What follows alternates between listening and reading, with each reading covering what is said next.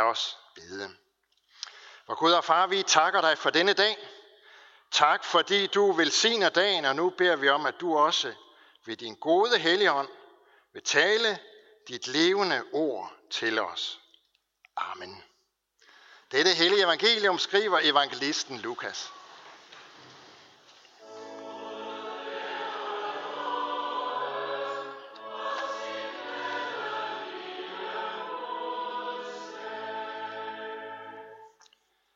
Jesus sagde, at der var en mand, som ville holde et stort festmåltid og indbød mange.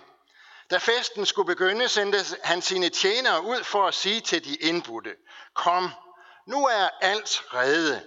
Men de gav sig alle som en til at undskylde sig. Den første sagde til ham, jeg har købt en mark og bliver nødt til at gå ud og se til den. Jeg beder dig, have mig undskyldt. En anden sagde, jeg har købt fem par okser og skal ud og prøve dem. Jeg beder dig, have mig undskyldt. Og en tredje sagde, jeg har lige giftet mig, derfor kan jeg ikke komme. Tjeneren kom tilbage og fortalte sin herre dette. Da blev husets herre vred og sagde til tjeneren, gå straks ud på byens gader og stræder og hent de fattige, vandfører, blinde og lamme herind. Og tjeneren meldte, herre, det er sket, som du befalede, men der er stadig plads. Så sagde herren til tjeneren, gå ud på vejene og langs skærene og nød dem til at komme, så mit hus kan blive fyldt. For jeg siger jer, ingen af de mænd, som var indbudt, skal smage mit måltid. Amen. Flagen er hejst, bordene er dækket, konfirmandtøj det er nøje udvalgt og indkøbt. De fleste steder tænker jeg, at der har været travlhed for at nå alle forberedelserne. Og vi har alle sammen glædet os til den her dag, for i dag skal der være fest. Derfor er der sendt indbydelser ud. Og jeg har spekuleret på, hvor mange indbydelser der må er sendt ud til den fest, som vi begynder på her i dag. Jeg ved det selvfølgelig ikke, fordi det er jo helt uoverskueligt mange, når man sådan begynder at tænke efter. Og det har uden tvivl været vidt forskellige indbydelser. Men jeg gætter alligevel på, at der er noget, som går igen. At der er en ting, der er fælles for alle indbydelserne. Det er, at der et eller andet sted på indbydelserne står de to bogstaver SU. Og så måske en dato. Svar udbedes betyder det jo. Fordi når vi sender en invitation, så vil vi også gerne vide, hvor mange af de inviterede, der ønsker at tage imod indbydelsen. Det er altid trist, når der er nogen, som bliver nødt til at sende afbud. Det giver et lille skår i glæden, men formentlig så har de fleste jo taget imod invitationen, og jer som er her, har i hvert fald. I den tekst, som jeg læste for lidt siden, der taler Jesus også om en fest, og jeg ved ikke, om det er en konfirmationsfest, men der, der står i hvert fald, at der er sendt indbydelser ud, og på indbydelserne, der står der også SU. Det er en lignelse, som Jesus fortæller. Og når Jesus han fortæller lignelser, så er det som regel nogle gode historier, som man kan spekulere lidt over. Men det er ikke kun gode historier. Det er også historier, som vi kan lære noget af. Og når Jesus han fortæller lignelser, så er det altid noget helt bestemt, han vil lære os, og konfirmanderne, de ved, hvad det er. Så vil han nemlig altid lære os noget om Gud, og samtidig så vil han lære os noget om sig selv nemlig hvordan vi forholder os til Gud og til hans rige. Og sådan er det også med den lignelse, som Jesus her fortæller. Den handler altså om en mand, som vil holde en fest. En stor fest er det endda. Og nu er det sådan, at konfirmanderne, de er efterhånden blevet vant til, at jeg plager dem med forskellige græske og hebraiske ord. Så det vil jeg også gøre i dag. Fordi når man læser den her tekst på originalsproget, altså det sprog, som den oprindeligt er skrevet på, så står der faktisk, at det er en megafest. Sådan er Gud, siger Jesus med lignelsen. Han inviterer simpelthen til en megafest, og han har gjort alt klar til festen. Han har sendt indbydelser ud, og han ønsker virkelig, at alle inviterede tager imod indbydelsen, fordi han vil så gerne have, at det skal blive en ordentlig fest. Men det kniber lidt med de indbudte. Der er en, øh, da, da, da der skal give svar på indbydelsen, jamen så begynder de jo alle sammen at, at undskylde sig med. En siger, jamen, jeg har lige købt en mark, den må jeg have gjort noget ved. En anden har lige købt fem par okser, og så han kan heller ikke komme, og en tredje undskylder sig med, jamen han har jo lige giftet sig. Det minder mig sådan lidt om, øh, om en serie, der kørte i radioen en gang. Øh, hver morgen så hørte man Chris ringe til chokoladefabrikken. Og så kom han med en eller anden fuldstændig vanvittig undskyldning for, at han ikke kunne komme i dag. Og hver dag var det en ny undskyldning. Det kunne for eksempel lyde sådan her.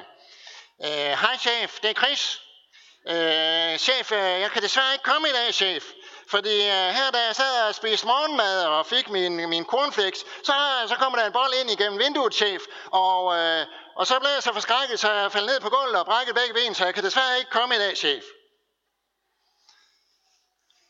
Kan jeg vide, om der var en af, en af dem i Jesu lignelse, der hed Chris? Det er nu ikke sikkert, fordi hvis man sådan ser lidt nærmere efter øh, på de dårlige undskyldninger, som de kommer med, så er de måske slet ikke så dårlige endda. Den ene havde lige købt sig en mark, altså han har jo spinket og sparet i mange år. Måske var det konfirmationspengene, som var begyndelsen til hans opsparing, til hans livstrøm. Han ville gerne være selvstændig, han ville være landmand, og nu havde han købt sig en mark. Nu var det endelig lykkedes for ham, så måtte han selvfølgelig også have opdyrket jorden, sådan at det kunne blive noget at høste. En anden havde lige købt fem par okser, der var sikkert ingen garantiordning, så han måtte jo se, om de kunne bestille noget, eller om han havde købt katten i sækken. En tredje havde lige giftet sig. Han havde måske gået der og været lun på hende siden 7. klasse, siden de blev konfirmeret og sendt hemmelige eh, sms'er til hende. Han har sikkert adskillige gange drømt om, at de kunne gå måneskinsture ved flere lejligheder gjort kur til hende. Nu havde hun endelig sagt ja, så er det da klart, at han må blive hjemme og holde hende i hånden. Det kan enhver forstå. Nej, de dårlige undskyldninger, de var måske slet ikke så dårlige endda. Og det har jeg også efterhånden lært at forstå, når jeg sådan tirsdag og torsdag morgen er gået over i konfirmandlokalet der omkring ved klokken 8. Så er det nemlig nogle gange, jeg synes, der har jeg sådan hørt en, måske en lidt anden udgave af Chris. Der hedder det bare sådan, hej præst, øh, jeg kan desværre ikke komme til gudstjeneste på søndag, fordi jeg, jeg har været så tidligt op hele ugen, og, og så er jeg nødt til at sove længe på søndag, fordi vores lærer siger, at vi skal være friske mandag morgen.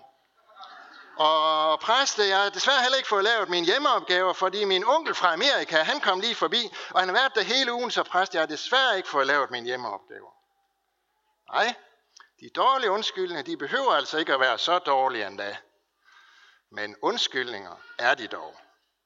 Og det behøver vi jo ikke at tage så tungt, hvis det er en eller anden kris fra en chokoladefabrik. Og som, fordi han har en hård chef, som bare siger til ham, Chris, du er der om fem minutter, ellers så er du fyret. Og det der med at lave hjemmeopgaver og gå til gudstjeneste, jamen, det har vi jo altså også fundet ud af. Det er straks mere alvorligt, når det drejer sig om den invitation, som Gud har givet os.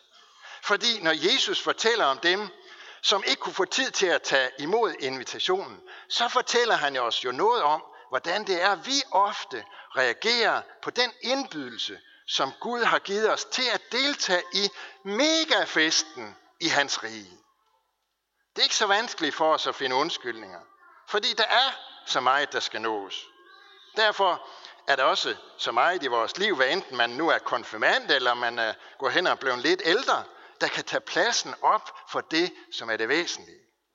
Det væsentlige, det er jo, at Gud holder af hver eneste af os, og gerne vil have fællesskab med os. Derfor inviterer han os til at være sammen med sig, til en fest, som varer i al evighed.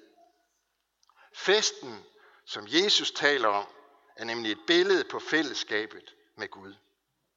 Det fællesskab, som vi begynder på her på jorden, og som han har lovet os, fortsætter, når vi ikke skal være her længere.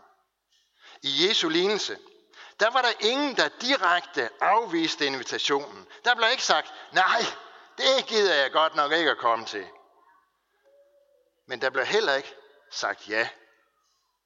Jesu pointe med lignelsen er altså, at nedprioritering i sidste ende er det samme som et fravalg. Vi har alle sammen fået en invitation. Vi har endda fået den på skrift. Den ligger sikkert derhjemme et eller andet sted i skrivebordsskuffen. Jeg har taget min med i dag. Øverst oppe står der dåbsattest. I dåben fik vi overbragt invitationen til Guds fest. Ja, mere end det, vi blev Guds barn. Men hvis dåbsattesten skal byttes til et bordkort, så er man nødt til at tage imod indbydelsen. I dag bekræfter Gud for de unge og i grunden for os alle sammen, at han står ved invitationen. Han ønsker sin festsal fyldt. Læg mærke til, at han lader indbydelsen gå ud til dem, som slet ikke på nogen måde har gjort sig fortjent til at blive inviteret eller er værdige til det. I lignelsen der hedder det jo, at da de, som først var indbudt, ikke ville komme, så blev tjenerne sendt ud på gader og stræder for at invitere dem, der ville tage imod. Sådan er Gud. Sådan er Gud. Gud har gjort alt redde. Han har sendt sin søn til verden, for at han skulle være frelser for alle mennesker. Gud vil, at der skal være fest. Derfor gælder hans invitation, hans indbydelse, os alle. Og det her, det fortæller os virkelig noget om, hvor meget Gud holder af os. Så ønsker Gud naturligvis svar på sin indbydelse. Og det er det, som Jesus med lignelsen opfordrer os til at tænke over, fordi intet andet kan hindre os i at gå ind til Guds glædesfest, end hvis vi ikke vil tage imod indbydelsen. Derfor er det op til hver enkelt af os at reagere på det SU, som Gud har skrevet på indbydelsen, så vi ikke går glip af festen. Alt er gjort redde. Bordene er dækket. Lysen er tændt. Døren er slået op.